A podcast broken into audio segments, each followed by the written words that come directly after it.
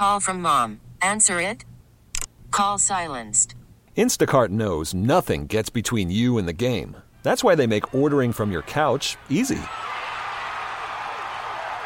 Stock up today and get all your groceries for the week delivered in as fast as 30 minutes without missing a minute of the game. You have 47 new voicemails. Download the app to get free delivery on your first three orders while supplies last. Minimum $10 per order. Additional terms apply. We get it. Attention spans just aren't what they used to be heads in social media and eyes on Netflix. But what do people do with their ears? Well, for one, they're listening to audio. Americans spend 4.4 hours with audio every day. Oh, and you want the proof? Well, you just sat through this ad that's now approaching 30 seconds. What could you say to a potential customer in 30 seconds? Let Odyssey put together a media plan tailor made for your unique marketing needs. Advertise with Odyssey. Visit ads.odyssey.com. Nick Maton, the batter, he's 0 for 1. A walk and a strikeout tonight. The pitch. Maton swings, lines it to right, coming on for it, and it goes under the glove of Ward, and now goes all the way to the wall. JT around third. He's going to come home and score.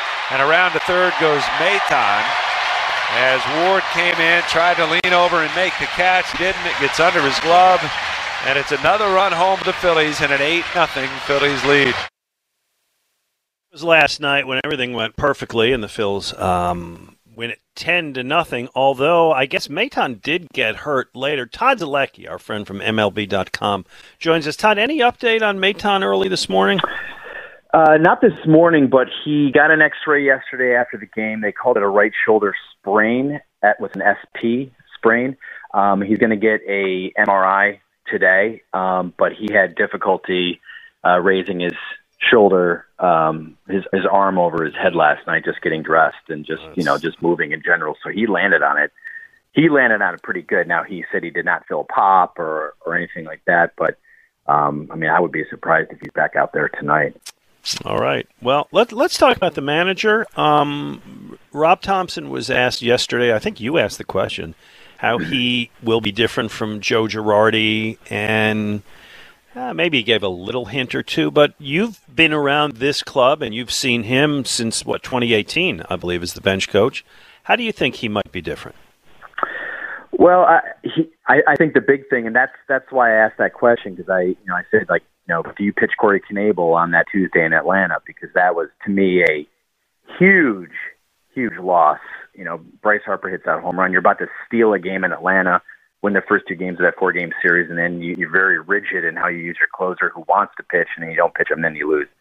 Um, so the fact that he says it's June, um, you know, I'm going to be, I'm definitely open to it. And, you know, so I think in that sense, he's going to be more open to kind of going for the jugular, jugular there, you know, like I understand if it's early in the season and the team is playing well, maybe you protect Corey Knebel at that time. But when things are going bad, mm-hmm. I think you have to go for it. So I think Rob is going to be more open to that. The other difference I thought, which was interesting, is and Dave alluded to this, and and Rob talked about this a little bit as well, that he's really going to make a point to go through the clubhouse often and talk to the players often. Um, I saw that a lot with Charlie Manuel when he was here. Uh, he was always in the clubhouse, walking through, come up to guys, and even just a, a dumb comment or silly comment. Yep. Charlie was in there a lot. Didn't see it a lot with Joe. Now, in fairness, wasn't in the clubhouse the last two years with Joe, so I don't know how often he was in there. But this year, the times I was in there this year, and then spring training as well, didn't see him in there a lot. So maybe he's going to try to make more of a connection with the guys. Not saying that there was a clubhouse problem, so to speak, but maybe just be a little bit more in tune with the players, what they want, what they like, what they don't like. Rob said as much yesterday. Todd, I know it's more difficult for you, as you just noted. You're not in the clubhouse the way you used to be. So I know that's where you used to be able to judge stuff like vibe, like feeling, like emotion. And you got to wait till the game starts and then be able to judge from that. Well, 10 nothing, pretty good first vibe and emotion for the team. Um, how do you go about judging that? Can you get a feel? I know you're allowed on the field before the game, which isn't the same as being in the clubhouse. How do you get the feeling over the next, yeah, couple days, couple of weeks, couple of months that the vibe on the Phillies has improved? Yeah, so you know we are fortunately now we're back in there a little bit pregame and obviously postgame. Now we can go back in there, so we get that little that little snapshot of what it's like. Um, I mean, there was more energy yesterday, but in talking to the players postgame, you know, they won ten nothing. and I've always been a believer, guys, that you know Charlie Manuel said this all the time. Anytime they went through a, a dead stretch offensively, we would go, "Man, you guys look like you're flat. Looks like you guys have no energy." He goes, "Yeah, we have nobody on base. of course, you're going to look like you're flat and have no energy."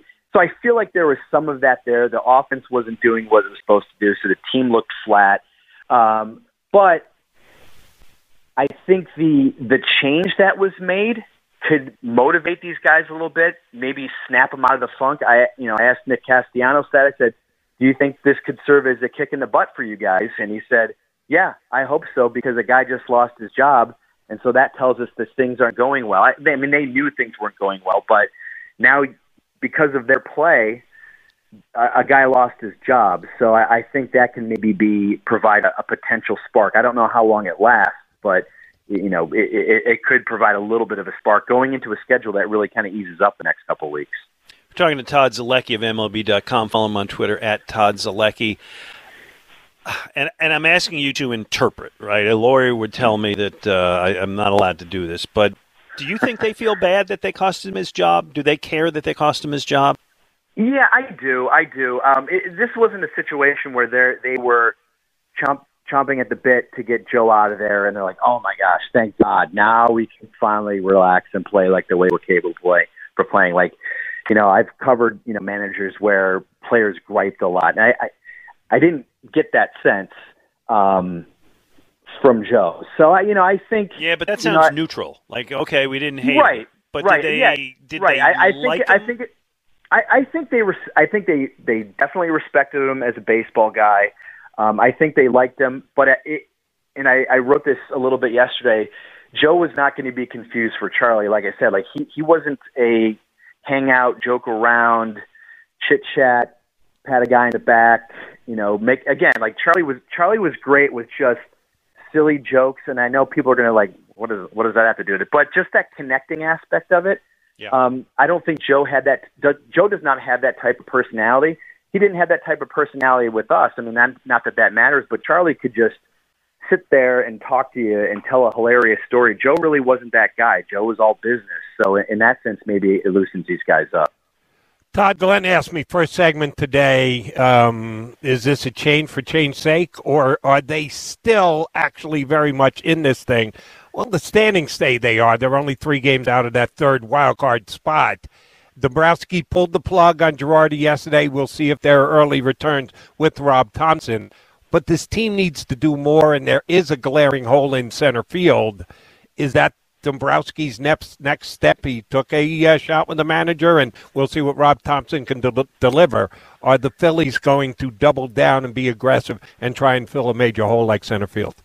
Well, you know, I, I think it depends how they come out of these next few weeks.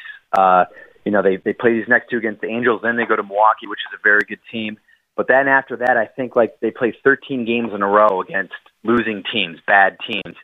So if they get on a roll there, and now all of a sudden they're a little bit closer to the Giants, even if they're not at 500, because they are they are buried pretty deep. You'd have to go on a heck of a run to pull out of, uh, you know, to get over 500 in a couple weeks.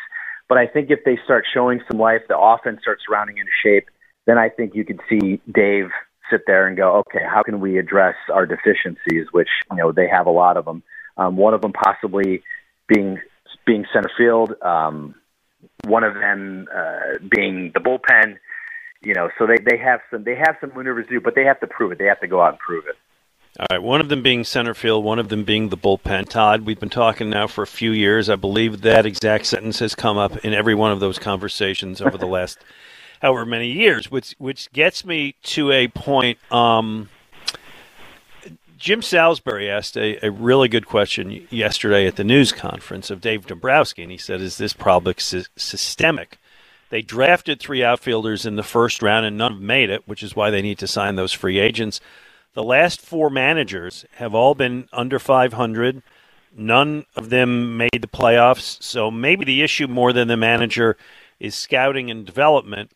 I mean, I, I hope Moniak makes it, but uh, it's just it's a hope and a prayer. They've been through the parade of center fielders already this year. You know, we're seeing Odubel.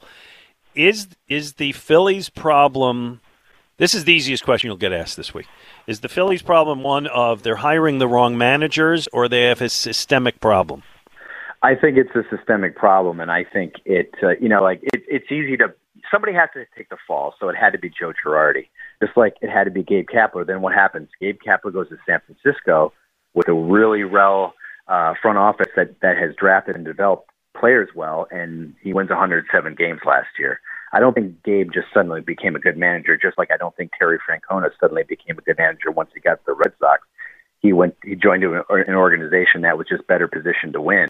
Um, I think a lot of this problem, and I've, you know, I, I've been listening um, uh, the the past, you know, I, I listen all the time to WIP, and I hear a lot of people say it's John Middleton, is it, uh, you know, it's it's Dave Dombrowski, and uh, for for constructing this roster, it's Joe Girardi, it's you know, it's Rhys Hoskins, whatever, right? Um, to me, this all goes back to Andy MacPhail and and, and the rebuild that he bungled uh, beginning in 2015. He really set this organization back.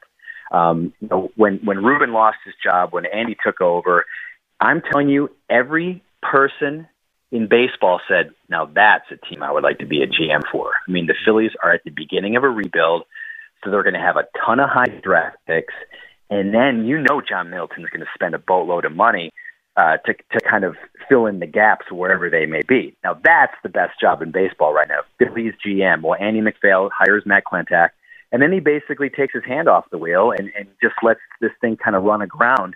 And so they they don't draft well, they don't develop well, um, they don't do a great job uh, making trades, signing free agents, Sands, you know, Bryce Harper, Zack Wheeler, etc.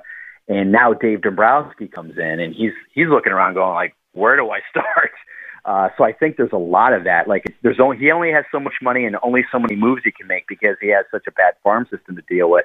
And so that's why I think they're in this this bad position that they are, is because they really messed up that rebuild uh, beginning in 2015 with Andy MacPhail.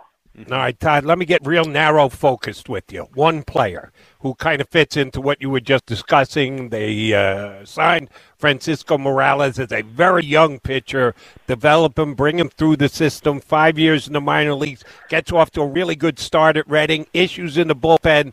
They kind of force feed him up to the big leagues. He pitches a game in Seattle where he looks like a killer the slider is just blowing people away. Three strikeouts in two innings. He gets into his second game against the Dodgers. Did hold on and get the save, even though he walked three guys. Uh, but he did get the last out, which was necessary. And then he's gone. They just send him out. They had to clear a roster spot to get Eflin back from the COVID list. He's back down in the minor leagues. I've seen enough of Connor Brogdon. I've seen enough of Norwood. Why isn't this kid in the big leagues right now? Great question. I could not agree with you more. I, you know, Morales is is a he has the potential to be a big time relief pitcher, and for me, I've seen you know enough of James Norwood to say let's give Morales a shot. You know, he's got a wipeout slider, he's got a good fastball. I, I, I think he is a late future late inning reliever type of guy, maybe even better than that. And so, yeah, I, I'm in I'm in 100% agreement. When things aren't going well, you know, he had a little bit of command issues that game in LA, but you know, it was a, it was a second it was a second big league appearance. So, um, you know, in Reading this season, he has struck out a boatload of hitters, and he hasn't really walked that many. He's been he's been pretty good with his command. So I I say bring him up, uh, you know, and, and hopefully sooner rather than later. All right, um, Todd. I, I apparently I was unaware of this, but Andy MacPhail is on line four. He had something he wanted to say to you. If we don't, we don't. Exactly right. I mean that. Yep. You know, I, I think people forget about. Um, and, and listen, like you know, Dave Dave Dombrowski. You know, he signed a couple corner outfielders that are really DHs. You know, the defense is a huge issue. It's been an issue like that for ten years. But you have to remember, you know, I'm not excusing him or anything like that. You know, they have to do a better job with roster construction, but they really set back the organization a long time with the way they drafted and developed talent and the way they made trades and, and, and all that stuff. All right, last uh, question because as you know, you can pretty much now bet almost anything, any kind of futures you want I want to take all my money and I want to go uh, bet online as to who is the next Phillies manager. Todd Zolecki, I trust your judgment on all of these things. Who is? I, I assume that you know the rest of the year we get Thompson. Who is Mhm. the Phillies manager on opening day 2023? Oh man, that is a fantastic question, and I have not.